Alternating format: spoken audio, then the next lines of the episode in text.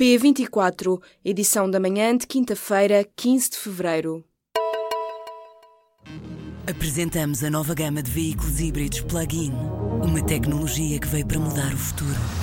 BMW iPerformance. Pesadelo repete-se nos Estados Unidos. Um atirador disparou vários tiros nesta quarta-feira numa escola secundária na Flórida, em Parkland, a 72 km a norte de Miami. A polícia confirmou pelo menos 17 mortos e 14 feridos. O suspeito do tiroteio é um jovem de 19 anos que terá sido expulso daquela escola no ano passado.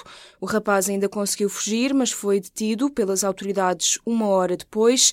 Desde o início do ano, este é o 18º incidente com armas de fogo em escolas ou locais próximos de escolas nos Estados Unidos.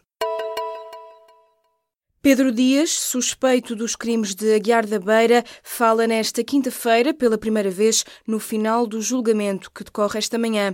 Perante o coletivo de juízes no Tribunal de Guarda, Pedro Dias admitiu que tinha uma arma de fogo na altura em que foi abordado por dois militares da GNR na noite de 11 de outubro. O suspeito admite também ter parado a pick-up que conduzia numa zona isolada, mas nega que tivesse consigo um pé de cabra. Pedro Dias é acusado de três homicídios e de duas tentativas de assassinato. O Governo vai autorizar que também os institutos politécnicos possam atribuir doutoramentos, como acontecia até aqui apenas com as universidades. A mudança é aprovada nesta quinta-feira em Conselho de Ministros e era uma solução já defendida pela OCDE num relatório sobre o setor. Em contrapartida, as regras para a aprovação de doutoramentos ficam mais exigentes para as instituições. Por exemplo, as universidades e os politécnicos terão de demonstrar que produzem ciência na área em que querem abrir essa formação. José Roquette compara Bruno de Carvalho ao presidente norte-americano Donald Trump.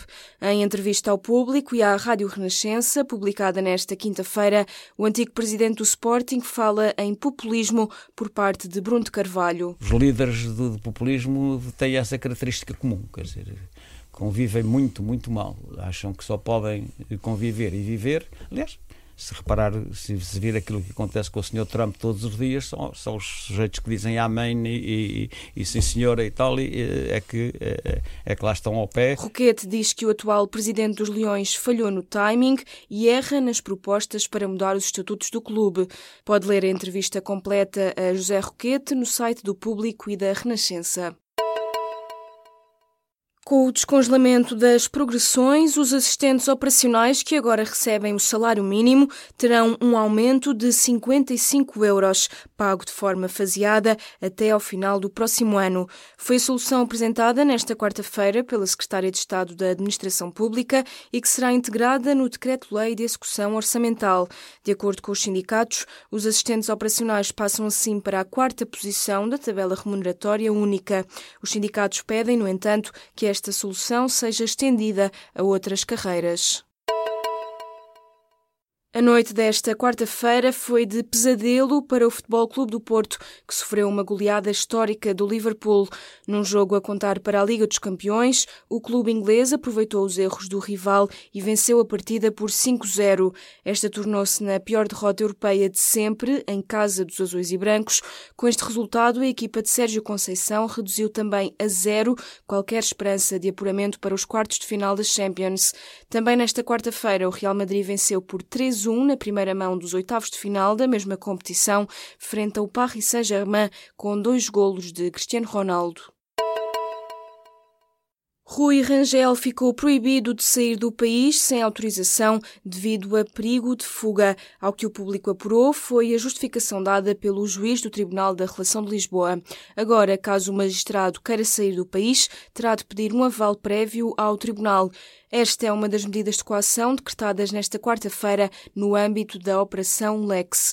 Rangel é o principal arguído no processo. O juiz e a mulher, Fátima Galante, também juíza da Relação de Lisboa, estão ainda suspensos de funções e proibidos de contactar com dezenas de pessoas. A taxa municipal de proteção civil de Setúbal foi chumbada pelo Tribunal Constitucional. O tribunal concluiu que a taxa é inconstitucional por considerar que se trata de um imposto, sendo que este não pode ser criado pelo legislador municipal por ser competência da Assembleia da República. Isto acontece já depois de também em Lisboa e em Vila Nova de Gaia as taxas municipais de proteção civil terem sido declaradas inconstitucionais. Um estudo da Universidade do Texas, nos Estados Unidos, dá um parecer favorável à criação de uma base espacial nos Açores para lançamento de pequenos satélites. No relatório, os especialistas consideram que a criação do porto espacial é tecnicamente viável. Para o Ministro da Ciência e Tecnologia, que encomendou o estudo, este é um bom pretexto para atrair investimento privado da indústria espacial para Portugal. Manuel Leitor refere, no entanto, que o projeto de criação de uma base nos Açores terá de ser muito discutido até uma decisão final. O governo alemão quer que os transportes públicos passem a ser gratuitos nas cidades mais poluídas. A medida integra um pacote de propostas enviado para Bruxelas numa carta assinada por três ministros alemães. Segundo a Associação Nacional de Cidades e Autarquias da Alemanha, tornar os transportes públicos gratuitos seria uma medida revolucionária, mas demasiado cara. O executivo de Angela Merkel é um dos que está sob pressão da Comissão Europeia, que ameaça penalizar os Estados-membros que violem as normas ambientais.